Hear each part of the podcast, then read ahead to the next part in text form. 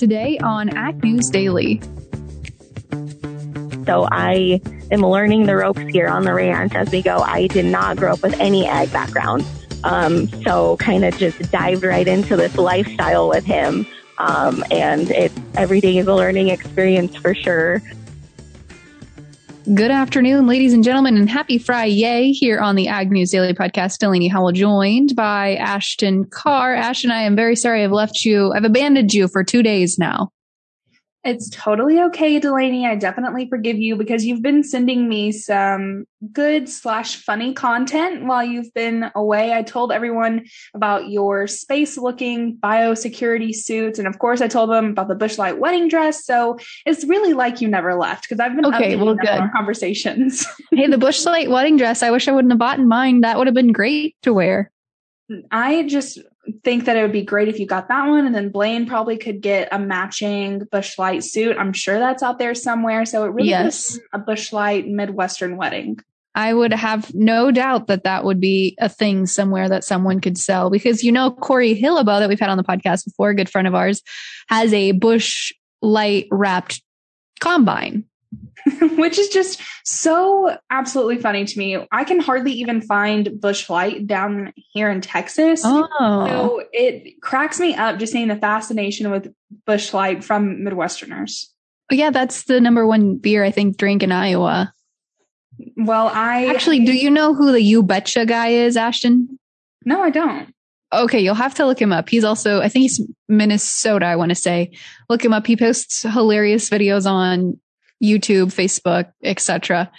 Uh, the Iowa Farm Bureau, I just got this email this morning, is working with him to do some promotional stuff to promote, you know, agriculture across the state.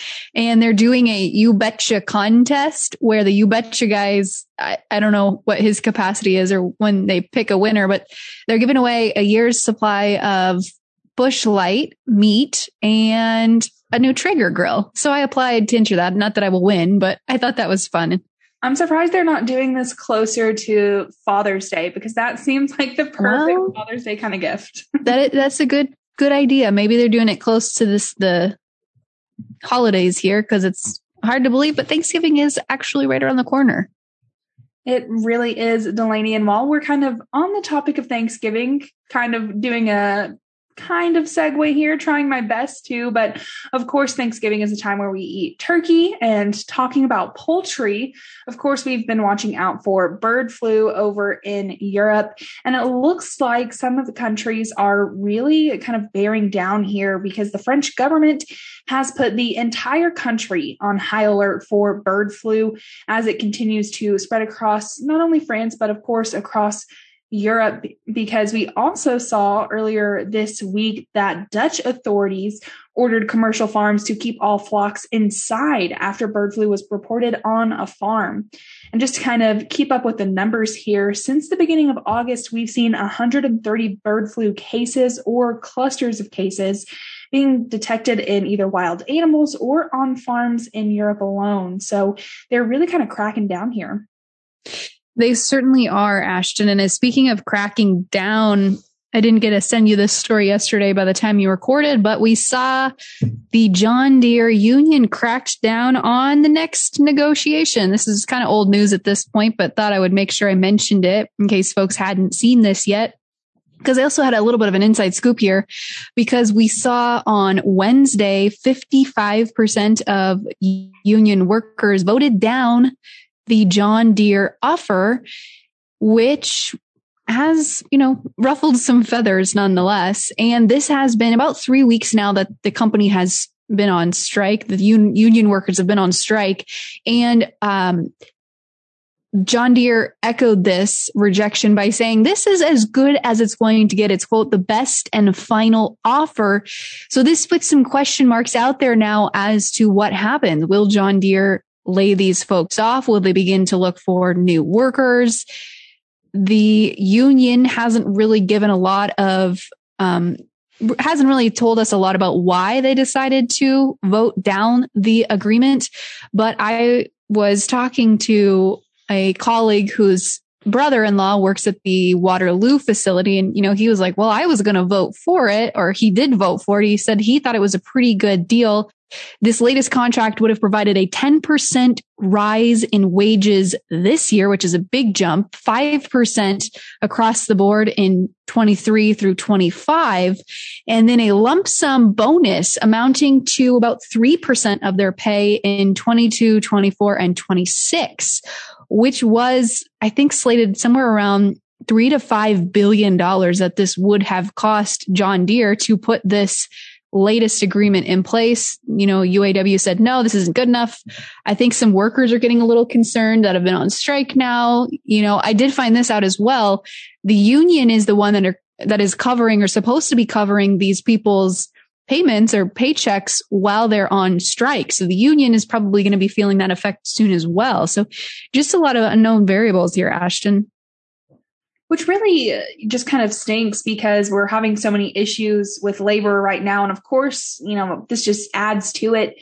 And I did see earlier today, Delaney, that there was a Cargill plant. Someone tweeted this out. Um, so it's not coming from a, a, news source or anything. And I don't know which Cargill plant, but there, there's a Cargill plant near them that was shut down, I believe, either today or tomorrow. I want to say today, but they were shutting down because they didn't have enough labor there. So uh, I'm just starting to get more and more concerned about our labor force, our workforce in the ag industry, because we really haven't seen too much good here lately. No, and you know, you see a lot of job postings, you see a lot of companies willing to pay a premium to get labor. And that's going to be a continuing issue. You know, it was already an issue before the pandemic and the pandemic really just amplified that. So definitely something that is not going to go away in discussions. Something Congress, I'm sure, is going to continue to debate about, probably not come to any answers on, but we'll continue to see how that goes. Uh, but switching tracks here a little bit, Ashton, the Purdue Ag Economy Barometer came out this month. And of course, that's put on by Purdue University and the CME Group. They interviewed about 400 U.S. producers and asked them about their current feelings on ag economics. They said that sadly, for the third month in a row, sentiments are not very bright and shiny in the agricultural industry. The October barometer showed farmer sentiment at a 121, three points lower than September. And basically, they said that increasing fertilizer prices are making farmers feel less than impressed and really nervous about what is coming down the pipeline as we begin to have discussions about what's coming acreage wise for 2022. So that has a lot of farmers nervous and that is reflecting into farmer sentiment this month. Well, Delaney, I have a story talking about a Ponzi scheme. And it is looking like this scheme is sending a South Dakota man to prison. This feedlot operator, who is named Robert Blum, pleaded guilty to operating a Ponzi cattle scheme and was sentenced to nearly eight years in federal prison yesterday. Blum entered a guilty plea back in August to what prosecutors said was a scheme to resell the same cattle to multiple investors, making a profit of about $24 million from 2014 to 2019. A federal court indictment in March 2020 detailed about $10 million in funds related to his feedlot business prosecutors said that he altered purchasing documents, leading investors to believe his feedlot was more successful than it actually was. He sold the same groups of cattle to multiple buyers and used the money to pay back previous investors. And that is a ton of money to keep up with. I know that that's over five years, but $24 million, I kind of was mind blown when I read this story, Delaney. Yeah, and that's been a story again we continue to watch come out. I hate it when they publish these stories. I get why they do it, but it just isn't a good look for farmers. No, and I know that we've read a handful of them while I've been a part of the podcast, but even then, I think that that's, you know, a handful too many. I agree. Well, Ashton, I have just one other quick piece of news here talking about companies working toward a climate smart farming solutions and implementation of those solutions as we uh, reach a goal here of net zero emissions by 2050. Ag Mission, which is a global collaboration to reduce greenhouse gas emissions, announced today that McDonald's has partnered to develop and implement climate smart farming solutions with a $5 million commitment over the next five years. This uh, Ag Mission Group was, of course, established to unlock agriculture's specific potential and how we go about reducing these greenhouse gas emissions. And McDonald's is just the latest of many partners, many big name partners that are part of this initiative to work towards that goal. And so they don't really give any specifics. I read an article on this today on the successful farming website. Don't give a whole lot of specifics about what they're going to do to get to that goal, but McDonald's has said they're going to contribute dollars to help them get there. I saw that story too, Delaney, and I thought it was interesting to say the least. Definitely piqued my interest this Friday afternoon. But with that, I'm all out of news, kind of a slower news day today. So, what do you say we hop into the markets? We certainly shall. And it was not a slow day in the markets today. We had a little bit of an ugly bloodbath today, especially in the soybean side of things. And that weighed heavily on the corn markets today and trickled into wheat as well. Ashton, I think really the sentiment here is that a lot of folks are getting concerned about the ever increasing cost of fertilizer. That's going to potentially pull quite a few acres from corn into soybeans, and that is weighing on the soybean markets today. December corn down six and a quarter cent, closing at 553. The March down five and a half, ending the day out at 562 and a quarter. In the soybean pits today, the January contract down 17 and a quarter cent, closing the day out at 1205 and a half. The November 22 contract shed 12 cents today, ending week at 1210 and a half. Chicago wheat lower today as well, with the December contract cutting seven and a quarter cents, closing at 766 and a half. The March down six and a half cents, closing the day out at 779 and three quarters. Hopping over into the livestock pits, we saw some mixed trade across the protein markets today with cattle mostly higher and lean hogs finishing lower. December live cattle up a dollar 17 and a half, closing at 131.80. The February up a dollar 27 and a half, ending the week at 137.12 and a half. In the feeder cattle markets, January today, closing the week out at 159.60, up a buck 42 and a half on the week. The March closing at a dollar 45 higher, ending the week at 160.77 and a half. And hopping down into the lean hog markets, as I mentioned, weakness today with the December contract selling off a dollar 32 and a half, closing the week out at 76.55. The February cutting 70 cents closing the week at 79.47 and a half. And lastly, wrapping things up here with the class three dairy milk futures. The December contract closed 25 cents lower, ending at 1756 January, shedding a dime to close at 1797. Ashton, without further ado, fill us in on who we're talking to for today's interview. Today, we are talking about the Rural Resource Room with Krista Arntzen.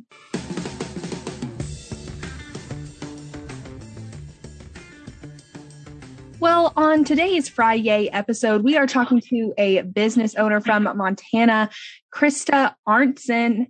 Krista, thank you so much for coming on and chatting with us today.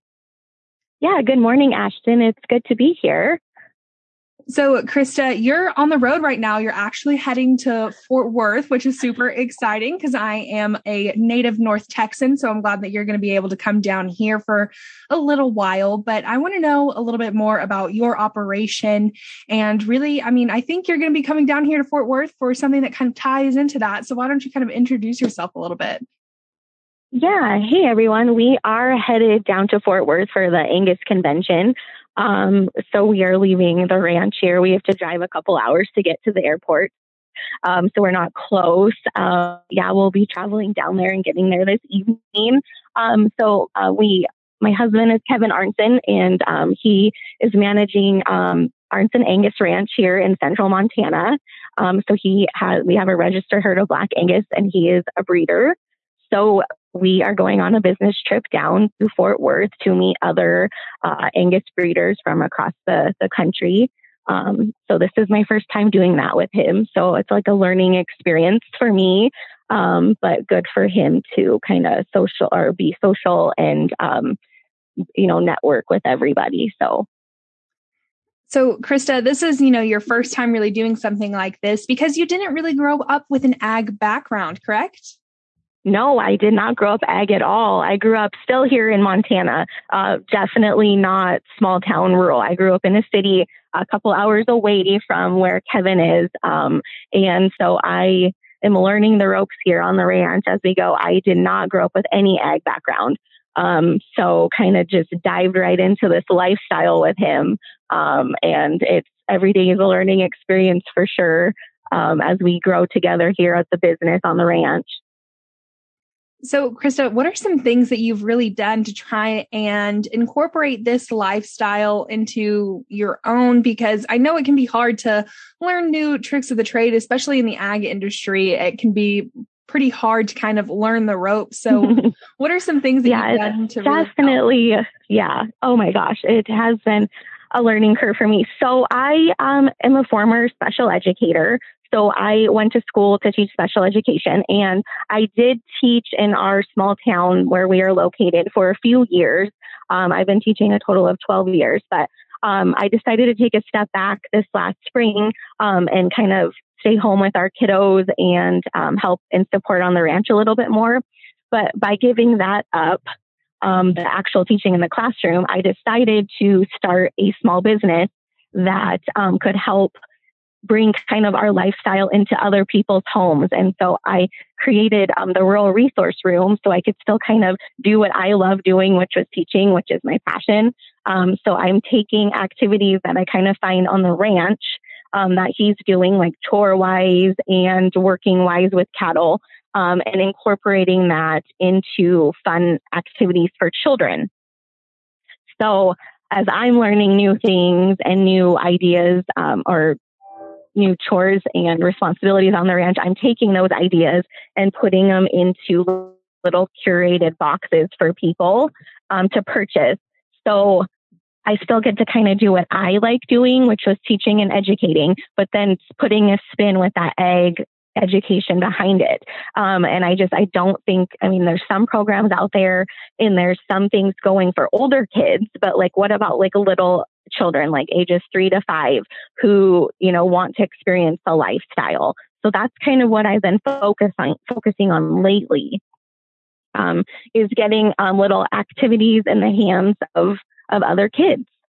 And that is just amazing. I always love you know hearing about ag education because i think that it's one that kind of lacks in our public schools and so to be able mm-hmm. to you know provide that resource to you know kiddos who are you know, relatively small, three to five, like you said, is just amazing. Mm-hmm. So, where do you really get the ideas to share these kinds um, of things? Yeah, it's just like I just love being like creative and like coordinate. Like I loved themed things. So when I was teaching in the classroom, you do a unit or a theme about something, a subject area. So then I'm not doing that. I'm like, okay, to my husband Kevin, like what are we doing? You know, we're we're shipping and we're working cattle. So how can I make little fun hands-on things for kids, you know. So uh, I just kind of watch what we're doing on the ranch um, with all of our, you know, with all of our help and try to, you know, copy that and then put it in a little box for these moms to follow a little kind of lesson plan of how to make your own flag for shipping. Um, you know, how to um, build a barn, you know, for your calves and during calving. It's just like all these little fun hands on things. And then the moms can kind of go over that language piece with them um, and talk about um, what rural life is like and how farmers and ranchers, you know, are so important to us and how huge um, learning about where food comes from and cattle and where beef is from. And so I just, I don't know where I just kind of think of things that we're doing um, working wise and say, hey, I'm going to run to the craft store and buy all this stuff and see if I can make this hands on so they really can experience it without actually being there. So I don't know. I just like, okay, like December is our feeding, my feeding box. And um, what do we do for feeding? You know, so we have a recipe for feeding. Hey, you know, our um, our cattle, ha- you know, and trying to break that down and have them make their own little fun, like little haystack snack. You know, and uh, what else are we doing here? Like make your own uh, like tractor slash processor. So that I give them a whole bunch of shapes um, with different sizes and colors, and they have to make their own equipment to feed. Um, so just kind of things like that. You have two kids of your own. So are they kind of your guinea pigs in this situation? Yes, absolutely. Since I'm staying home, um, so I, our son Knox is in kindergarten, so he's in school. Um, but our youngest daughter, um, Neely, um, is home with me, and so I'm just just so excited to spend time with her now. Um, home, she gets to be kind of my product tester.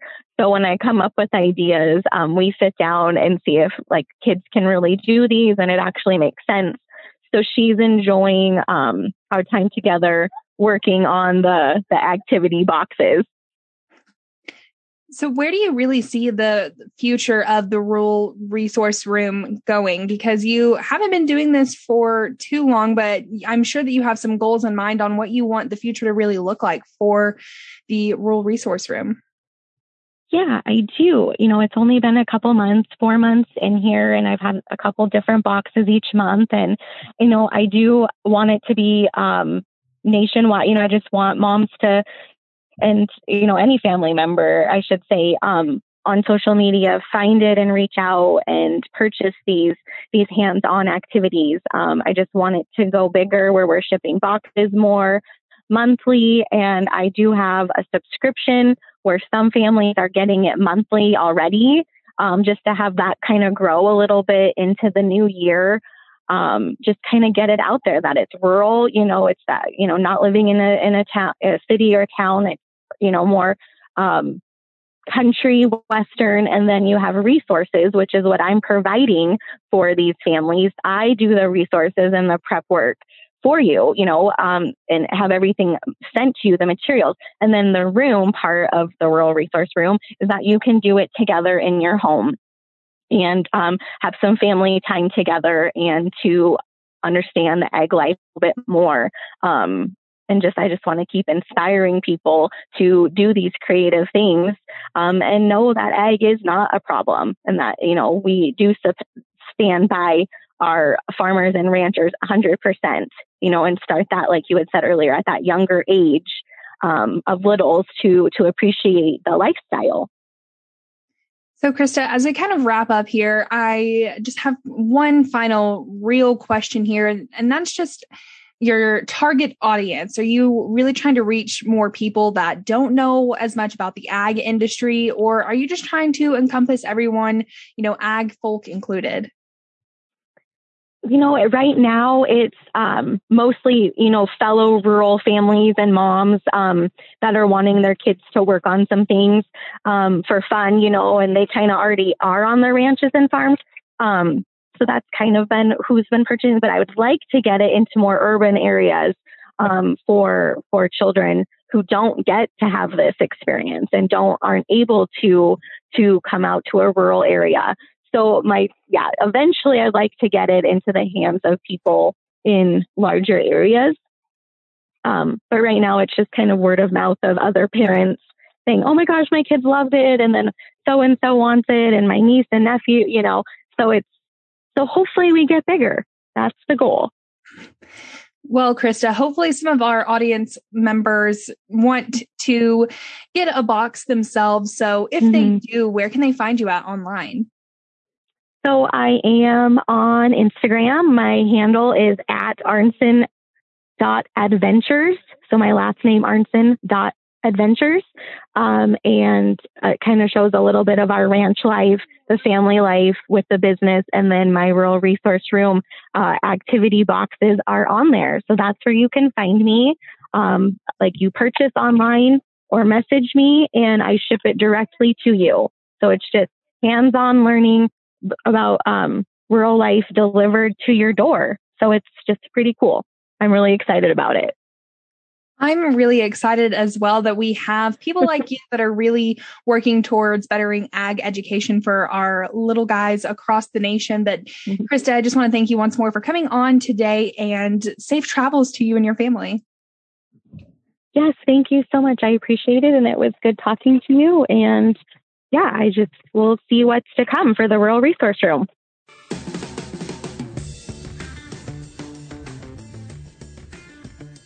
Thanks again there to Krista for chatting with me this morning. She and her husband were heading towards Fort Worth, like we mentioned there. So hopefully they got there safely. But folks, if you want to continue to tune into some conversations like this and others that we're having, of course, Market Monday is going to be an eventful one, I'm sure. So be sure to tune in to that on Monday at agnewsdaily.com. With that, Delaney, should we let the people go? Let's let them go.